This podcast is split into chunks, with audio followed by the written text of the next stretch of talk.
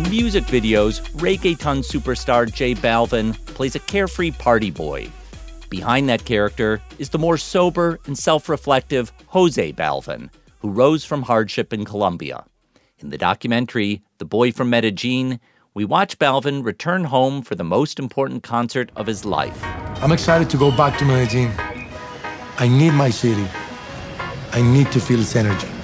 But when Balvin arrives in Medellin, he encounters the unexpected chaos of mass political protest.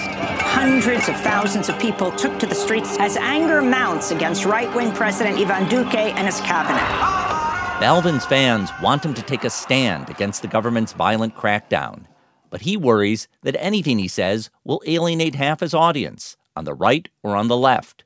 With tensions mounting every day, he gets advice from his manager, Scooter Braun. Great artists are the ones that use their voice for other people. Are you going to be an artist who speaks for themselves, or are you going to be an artist who risks themselves to speak for others?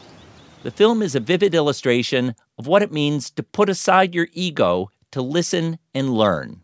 The Boy from Medellin is now streaming on Amazon Prime. For more information, visit wnyc.org/docs.